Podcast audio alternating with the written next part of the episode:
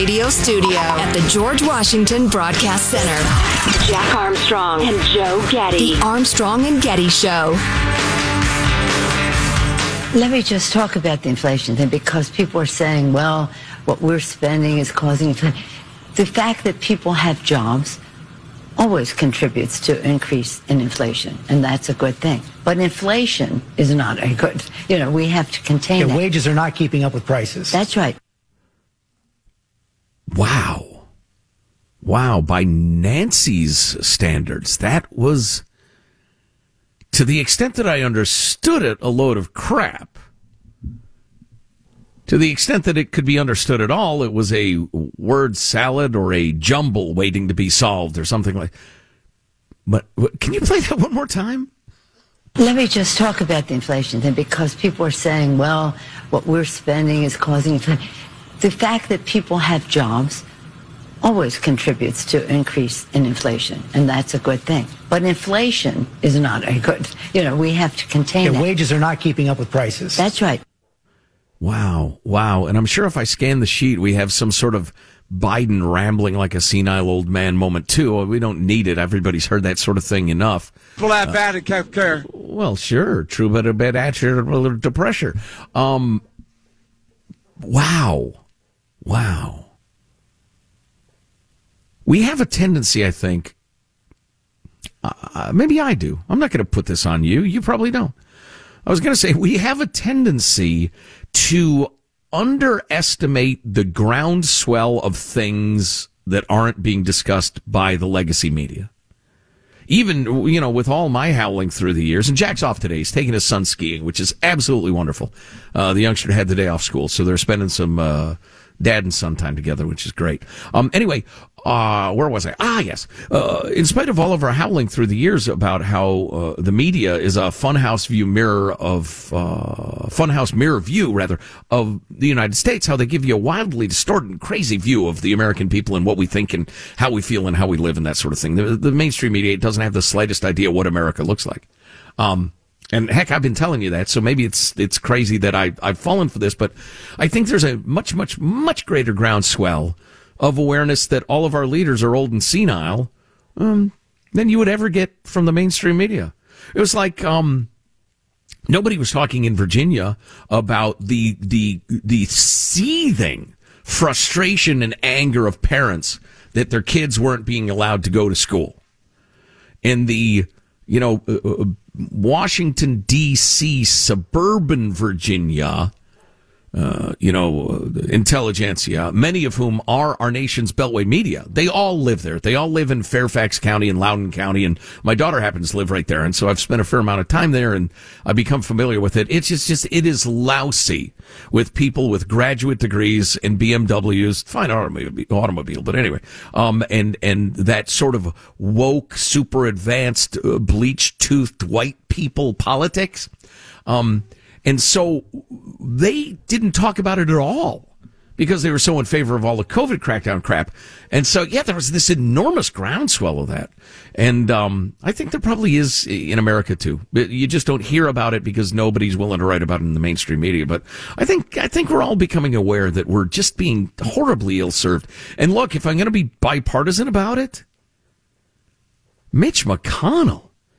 I think he was there at Kentucky's founding. I mean, please, surely. You know, we want to stick on the right side of the aisle, and mm, frankly, I'd like to. Tom Cotton, Ben.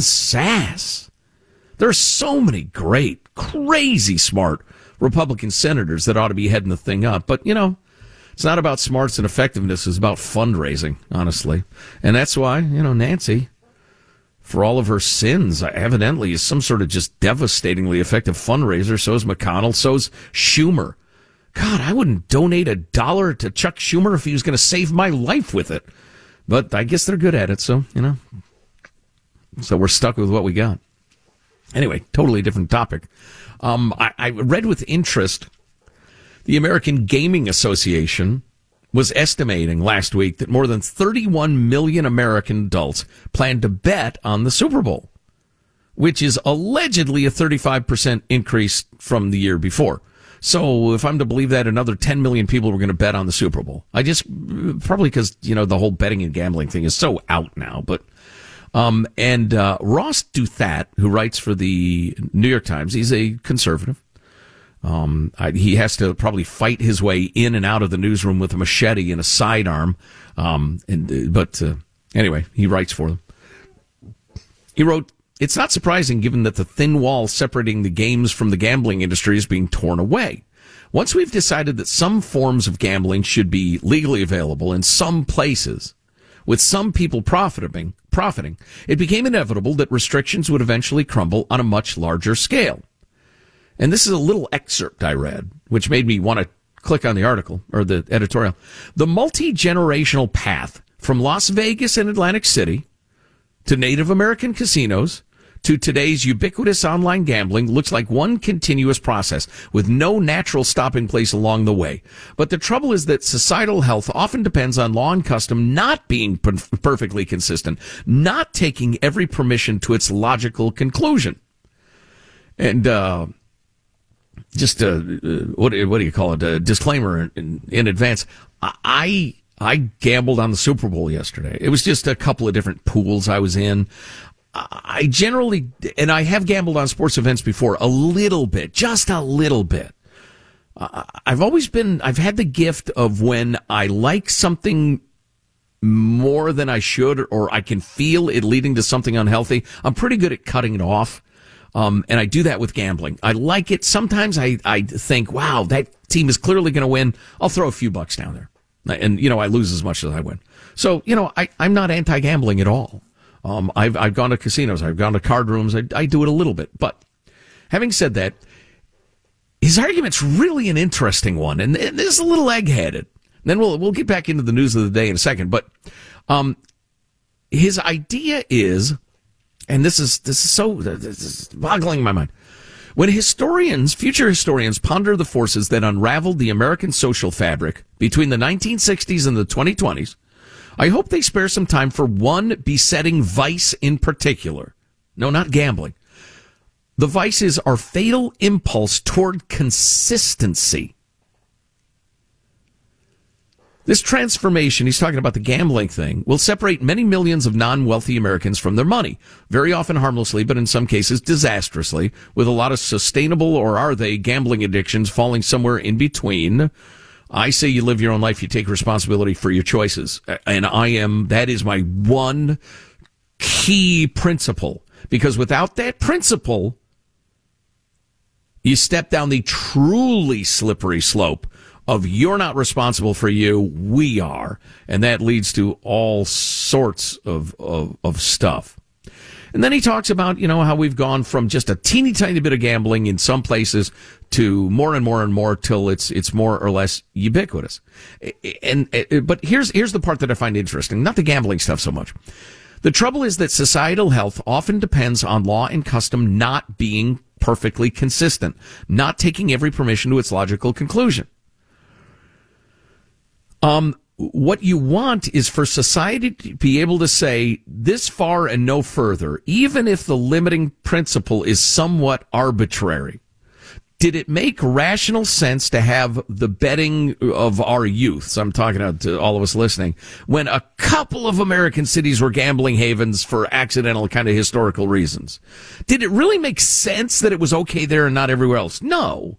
Not really. If gambling is bad, it's bad everywhere. And if it's okay for Nevadans, why shouldn't it be okay for everyone? Douthat writes, and did it make constitutional sense for this arbitrary system to be partially cropped up by a federal ban on state sanctioned sports gambling? No. The Supreme Court decided in 2018 that doesn't make any sense. And this is especially hard for us lovers of liberty to consider, but that's why, that's why I like it. I like it because it's kind of thorny. That contingent, somewhat irrational, arguably unconstitutional system nevertheless struck a useful balance, making gambling available without making it universal. Encouraging Americans to treat the gambling experience as a holiday from the everyday, not seriously wicked, but still a little shameful or maybe overindulgent, which why is why it stays under the table or in Vegas, you know, just kind of off the radar. And he makes the point about pornography, where the difficulty of identifying a perfectly consistent rule that would allow the publication of Lolita, for instance, but not, he says, penthouse, has led to a world where online porn doubles as sex education, and it's assumed that the internet will always be a sore and we just have to live with it. And I think hardcore porn has done so much damage to our kids and their relationships and their marriages and their attitudes about sex and the rest of it. Oh, oh. And his point is, and, and I've, uh, you know, as a student of constitutional law, you know, both in college and, and since, I've been following this obscenity argument in the courts for a long time. And what what Ross is arguing, and I get, but it's so hard to like write down in full sentences, is what the Supreme Court justices and what society said for a long time is, yes, Lolita's okay, even though it's it's really sexual, but having kids access to hardcore stuff or or you know whatever that's not good. It's too much. I don't know why. I can't write a consistent you know a, constitutionally defensible standard. But just don't we all know that that that's okay and this isn't? And and it just feels like we're we're getting too much of it. Or or marijuana the the stupidity and waste and cruelty of some of the drug war stuff that notwithstanding we somehow arrived at a point with pot where if you wanted to smoke it, you could find it. And if you got caught with it, if it was for personal use, you weren't going to get in much trouble. You know? But we didn't have a situation where, where zillions of people are just getting stoned out of their minds and ruining their minds and sitting in the basement playing video games and never getting a career, never getting a relationship, never getting a, a, a real toehold in life. Can you write a constitutionally sound explanation of why it was okay to quasi illegally smoke some pot, but this is way too far? I don't know. I could geek out on this stuff all day long. I don't mean to bore you to death with it, but it's an interesting question, isn't it? Uh, a lot of you are really smart. A lot of good life experience. You probably ought to have radio shows yourselves, podcasts. What do you think about this? The, the whole I know it when I see it thing. The whole uh, a little is is is okay, but a lot's too much. And how do you deal with that as a society? Do us a favor, throw some thoughts together, email us, mailbag at armstrongandgetty.com. Maybe we'll get together tomorrow and, and read some of what you wrote. Cause uh, to me, especially as a lover, lover, a lover, a land landlubber, a liberty lover, especially as a lover of liberty, it's just an intriguing question. Especially you know you're raising children in a society and they they take in what they see around them and you don't let kids about morals. They absorb morals based on your example and what they see in a society. So what do you think? Mailbag at armstrongandgetty.com mailbag at armstrongandgetty.com more to come. Stay with us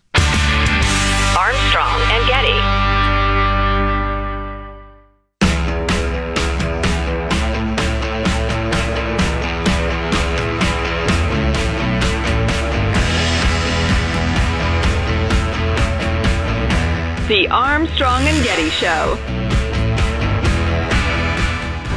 Ladies and gentlemen, our takeover of General Motors is complete. Dr. Evil, we can now use GM's Ultium platform to power our whole operation. Now we can reduce tailpipe emissions. I'm sorry. Am I no longer Dr. Evil? I'm Dr. Good now? I didn't get the meme. Climate change is arguably the number one threat to the world now. Dr. Evil, you are now the number two threat to the world. I refuse to be number two. Number two. One of the somewhat amusing commercials during the Super Bowl yesterday. I was at a, a, gathering, a Super Bowl party, if you will. I was supposed to go to two, but we got stuck at the one, so I got to apologize to my neighbors. They're such nice people. Anyway, uh, got stuck at the first one and uh, won though. Our our numbers came up end of the first quarter. Oh yeah, score and then, of course, my greed kicked in and I stopped paying attention to the game as a game and just was trying to figure out the entire game what combination of scores and defensive stops would get us to win again, which we did not. But, uh, you know, it's a nice little payday anyway. Anyway, where was I? Ah, yes, the commercials. So uh, I couldn't really hear the commercials and ended up um, going back and, and actually before the show today, I, I, crammed a bunch of them on the internet. And there's, uh, there's some clever stuff, but the, the, whole Super Bowl commercial thing is over. I mean, if if uh, there is ever a crop that is so clever, so innovative, so visually stunning that we decide to talk about them again, we will. But for now, nah, it's a tired topic. A couple of COVID stories. One uh, bad, one good. And this is just uh, this is not droning on and on about policy. I know I've done that enough.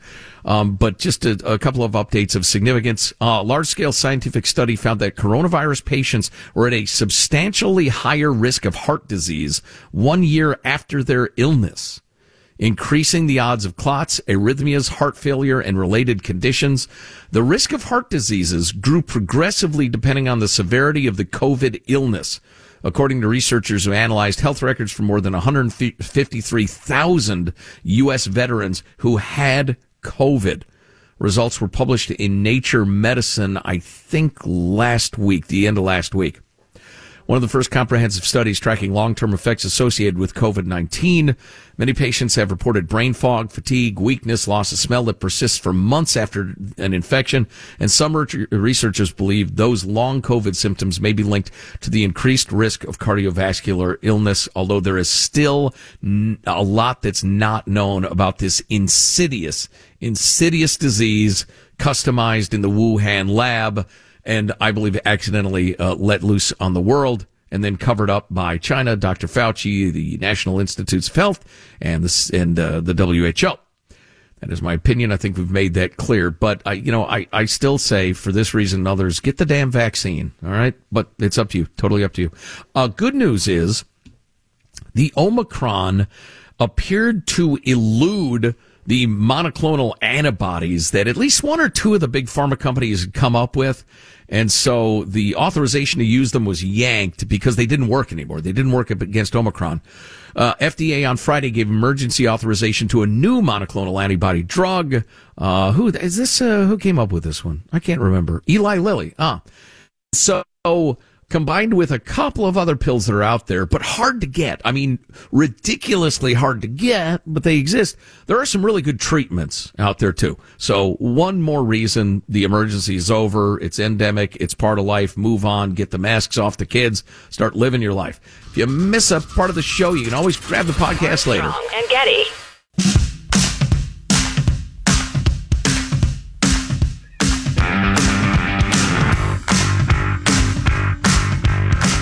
The Armstrong and Getty Show. The U.S. is now warning of an all out invasion of Ukraine and says there's mounting evidence that Russia is poised to attack again. This time with a multi axis assault using ground troops, amphibious forces, airstrikes, and even ballistic missiles. But Zelensky says those dire warnings are doing more harm than good the best friend for enemies that is panic in our country. And all this information that helps only for panic doesn't help us. I'm still a little mystified what Zelensky's playing at there. An update, obviously, of the situation Ukraine, Russia encircling that poor, beleaguered land, getting ready to maybe invade. And Zelensky trying to play it cool. And I've got to admit, I, am mystified and have been for quite some time. I think is he trying to play it that it's unthinkable that Russia would invade? Stop acting like it's fait accompli so that when they go in, it just seems like the craziest and worst thing that's ever happened. Maybe that's what he's playing at. I mean, to prepare for something that is at least somewhat likely to happen, that's not causing panic. That's causing preparedness if you do it right. So his argument doesn't really hold together. I think maybe he's freaked out by the fact that quite a few countries yanked all of their diplomatic staff, or virtually all of their diplomatic staff and civilians and all out of uh, Kiev. Um, I wonder if that's what he's reacting to. Oh, by the way, the, the voice we heard was uh, David Martin on Face the Nation. Uh, let's get a little more from him. Clip number 71. Russia now has 80% of the forces it would need uh, to conduct an all out invasion, and the rest are on their way. Some of those uh, troops that we have seen uh, parked bumper to bumper in those assembly areas and satellite photos. Mm-hmm. They're starting to move out of those assembly areas a little That's closer to the border, but not yet into what you would call an attack position. Boy, get him a drink of water or turn down the mic level or something. the amount of saliva noise there was really disconcerting. I'm sorry, there's an invasion about to happen, but so it looks like things are moving toward from uh, ready to steady to go, uh, if you will. Um, whoops, I'm sorry, I just got distracted. Oh, there, uh, David Martin had a little more to say. We'll play that, Michael, 72. The U.S. has intelligence that Putin has told his commanders to be ready to go on the 16th, which is Wednesday. Now, whether it all plays out according to that timetable remains to be seen, but we are clearly at crunch time. Wow, Wednesday. When do the Olympics end? I've totally lost track. I have hardly paid attention to the Olympics over the last several days. Um, can somebody check that real quick? This Sunday. Sunday. Okay because you know the pooter, as we all remember, or some of us remember, uh, moved on the Crimea the day after the Olympics ended in Sochi. I wonder if, and this would this, I mean, this is one plus one equals two. Uh, having just announced that big new buddy ship with China. You remember Putin and Xi together, smiling, shaking hands, and having signed some sort of 2,000 page agreement of we're, we're besties now, whatever the hell that was a couple of weeks ago. Um, it makes perfect sense that Putin agreed to hold off on distracting the world from the Beijing, Beijing Olympics until after the Olympics are over. So squaring that with what David Martin said, yeah, something tells me the intelligence is slightly garbled. This is just a guess, but uh, that the troops uh, the Russian troops are supposed to be at full operational readiness on the starting blocks to uh, make an incredibly unfortunate Olympic uh, metaphor, um, and and ready to leap forward at uh, you know at the signal on Wednesday. But indeed, it will be probably Monday, next Monday before it happens. Yeah, I, I went from thinking it was 60 40 unlikely that he invades. Um, just based on you know the think tank piece I mentioned a couple of times from a Euro think tank guy who said no no no he's using this that would would if he if if Putin invades Ukraine that's going to bring NATO back together that's going to solidify NATO that's going to bring Europe and the United States closer together he can get way more concessions out of acting like he's going to invade. And I thought, ah, I get it now. Okay. But now, judging by what I've seen in the last couple of days and some of the reports like the one we just heard, this is a hell of a lot of trouble to go to for a bluff. Uh, I just think he wants to restore the Soviet Union to its grandeur. And trust me, he thinks of Russia in terms of the Soviet Union. And so, you know, unless he can get just crazy concessions, which, which is, I think, one of his options. I mean, if he can get the world to give up so much, if he doesn't invade, he goes ahead and takes that deal. That's an option. But option number one is that he goes ahead and grabs a substantial part of Ukraine, repatriates it in his mind to Russia. Um, but, you know, as we've said in many contexts, be careful letting loose the dogs of war. They don't run where you want them to. They don't necessarily bite who you want them to, and they don't always come back home when you think they're gonna. So, ugh, ugliness. Not as ugly, but fairly chaotic. The Great White North, America's hat, Canada.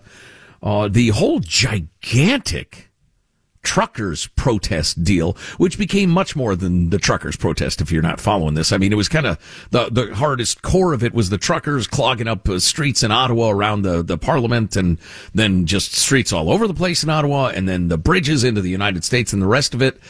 Allegedly, there's some progress, some negotiations taking place. Uh, the authorities arrested a whole bunch of people yesterday on Sunday um, who'd been blockading that uh, that uh, Ambassador Bridge that ties Windsor to Detroit.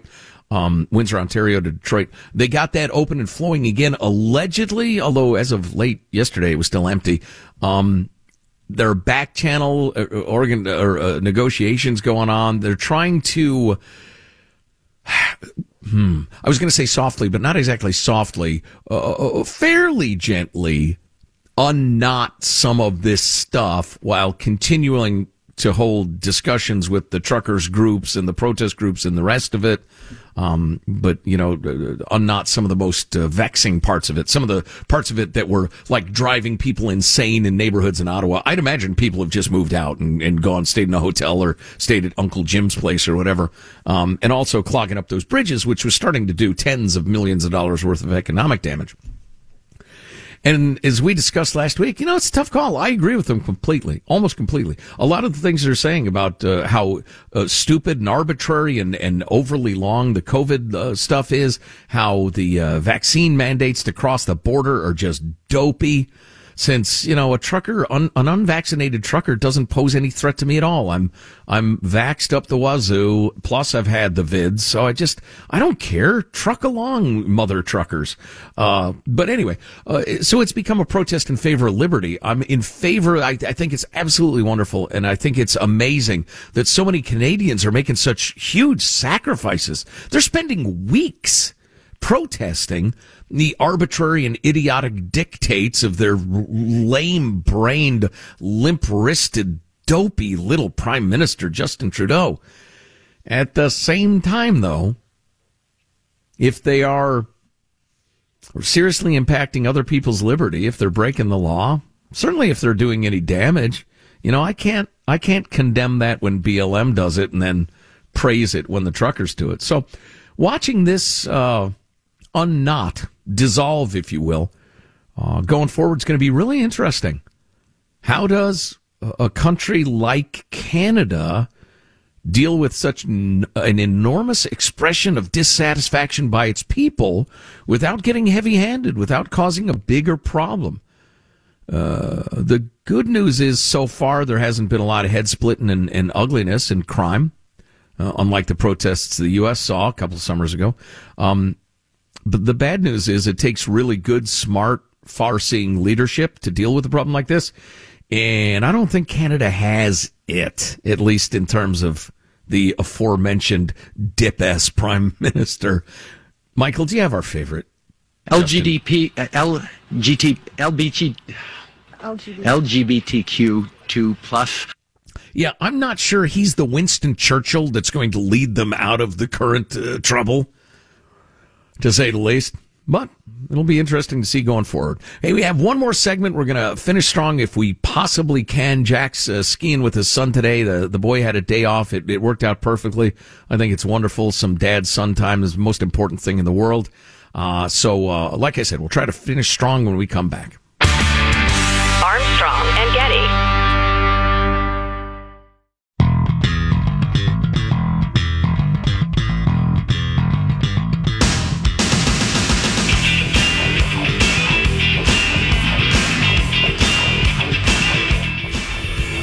The Armstrong and Getty Show. And at the recommendation of Dr. Moore, we will lift proof of vaccination requirements for all settings. Today's announcement is not because of what's happening in Ottawa or Windsor, but despite it. This plan was in place long before the protests uh, were, were out there. To those who are still there, to those of you who are there with the sole objective of causing disruption and chaos, there'll be serious consequences for this lawless activity. That's uh, Doug Ford, I think, the brother of the late uh, drug addict, drunken, overweight uh, mayor of Toronto. Um, interesting. And uh, headline just breaking Trudeau weighs invoking Emergencies Act to end the protest. I think if Trudeau, and, and in their parliament, his party actually doesn't have a majority. it's a minority party, not terribly popular. They've formed a coalition with other parties, gives them a majority, so he's the prime minister. But they do not have anything close to a mandate. I mean, they make Joe Biden look like he does have a mandate. If he moves in with a heavy hand on this, I think it will change Canada forever. I think this could be a pivotal moment in Canadian history. Um, We'll have to see. I'd intended to move on, but I just thought that was really interesting. This is just breaking. Oh, speaking of breaking news, we talked about this earlier. I'm going to play you this clip, then uh, I'll hit you with the punchline. This is Steve Hilton, uh, who we've talked to many times. The, the, the, new Next Revolution with Steve Hilton on Fox News Sunday nights. Uh, clip 61, Michael. But now we know, thanks to these documents, the factual background attached to a motion filed by Special Counsel John Durham as part of his indictment against former Clinton campaign lawyer Michael Sussmann, that the Clinton campaign paid a tech firm to, quote, mine internet data to establish an inference, a narrative, tying then candidate Trump to Russia. In Durham's words, this included, quote, non-public and or proprietary internet data. What does mining non-public and proprietary data mean? It means hacking. It means spying. And look at their targets, according to Durham. Quote, internet traffic pertaining to one, a particular healthcare provider, two, Trump Tower, three, Donald Trump Central Park West apartment building, and four, the executive office of the President of the United States. Yes, you heard that right. They hacked not just Trump Tower, but the White House after Trump became president. They hacked the White House. These people who pose as defenders of democracy. How is that even possible? So that's from the actual indictment documents and a, a uh, I can't remember the legal term, some papers just unleashed Friday from the Durham probe. The Clinton campaign and its lawyers hired hackers to hack into I mean, several places, including Trump Tower and his apartment, but computers in the executive offices of the president, the sitting president. So they were trying to hack during the campaign, then after the campaign to prove some sort of connection between Trump and Russia that they never found. So this is obviously enormous information, especially when people are making the hilarious uh, uh, leap that you know, the Democratic field is wide open. What about Hillary? Hillary 2024. I just, uh, I'm astounded anybody would even say that out loud. How quickly you forget. But so the reason I bring all that up is because it, it is enormously important. And I'm scanning, for instance, the New York Times. It was often called the paper of record, as in like for the United States of America. There's a headline about uh, Russia says uh, diplomacy could still work. I'm seeing if, if the New York Times is covering this at all. There's another Russian troop story. There's Germany and the Russian pipeline, energy markets in Germany. There we go. Uh, Trudeau, Trudeau weighs invoking emergencies act and protest. Talked about that. Uh, there's Ontario with uh, vaccine requirements. Uh, North American auto industry is lumbering back to life. Hosting the Olympics is costly. For China, it's worth every billion. These are all pretty big stories. They haven't gotten to the Durham probe yet. Uh, Camel, Kamila Valieva can compete but will not receive medals. The doping little Russian skater who landed the quad but was doping, they're going to let her skate but won't give her any medals until her doping case is resolved. Uh, all right. Uh, let's see. There's a women's hockey story. Still no Durham probe. Uh, Super Bowl's Hollywood moment outshines NFL problems, whatever that means. Uh, there's the uh, Rams win the Super Bowl. There's a review of Dr. Dre and all the hip hop oldies crew and, and Snoop Dogg grabbing his crank for some reason during his performance. Still no time for Durham. Pedestrian deaths are spiking in the U.S. Oh, people are getting hit by cars. That's not good. Okay, why did you just reset there? I don't want the most popular stories. I want where I was. Uh, uh people getting hit by cars. Camilla, the Duchess of Cornwall, tested positive for the vid. that gets, that's right, Dr. Cardi. That gets a headline. Still nothing on uh, Hillary and her lawyers were hacking the White House. Western drought is the worst in 12th centuries. It's uh, it is pretty bad. Some uh, article on Peter Thiel. A different flu serial killers and wildlife poachers. No, I just, there's not enough room on the internet to even mention that story, you biased little liars, you. It's final thoughts, boys. That'll do, boys. Soon we'll hear your comments. Entertain us. Give us closure for the show is nearly done. It's a beautiful thing. A beautiful, beautiful thing. Here's your host for Final Thoughts, me. Let's get a final thought from everybody on the crew to wrap things up for the day. There he is, our technical director, pressing the buttons expertly today, keeping us on the air. Michelangelo, final thought, Michael? Yeah, getting some kind words in text um, from people who used the cheese dip recipe that I suggested. I'm uh, glad you liked it, but I ate too much and I'm suffering today. So I'm not 18 anymore. I can't eat like I used to. You know what gets me is I, I, we went to this party last night. It was fantastic, great people, everything was terrific. But you see, like seventeen different foods you want to try. You can't unless you're 18 years old. You can't eat 17 different foods, or your stomach will go kerblooey. Young Alex, our behind the scenes producer, has a final thought for us. Alex? I tried Michelangelo's bean dip as well, and my God, it was the best thing we had Oh, all night long. I'm now a firm believer. I'd also be remiss if I didn't mention it is Valentine's Day. Michaela, I love you dearly. I can't wait to marry you this May. That's fabulous. Good for you, two crazy kids. Yeah, I love my wife too. Okay. okay, so now if nobody says it, th- th- we're assuming they don't love their. St- all right. Um, what was I going to say? Oh, oh, the thing about the cheese dip, Michael, it's one of those foods that you, you eat a lot of it and you think, oh God, that's too much. I feel a little bit sick. That's, yeah, I overdid it. Five minutes later, you're reaching for it again. Oh boy. My final thought is continuing to scan the New York Times. This story is more important than the Durham indictments. A pandemic puppy can offer a completely new perspective on your world. And wondering whether your sweatpants are organic. I don't even know what that means. The cotton? No, well. Armstrong and Getty wrapping up another grueling four hour workday. So many people to thank, so little time. Thank you for listening, obviously. Go to armstrongandgetty.com to grab the hot links. Got some good stories we talked about, articles we discussed. If you want to read them, that's where they are. Send them around to your friends. You can email us, mailbag at armstrongandgetty.com. See you tomorrow. God bless America. Armstrong and Getty. Match made in heaven. Oh my God, this show has everything. We are clearly at crunch time. No. No. That's not what I was told. So everybody chill. The utter shamelessness of it is just staggering. This is a moment when we must look at ourselves in the mirror and we must learn. Just forget it. What do we want to be? Losers or winners? I want winners. Okay. Thank you all very much. Armstrong and Getty.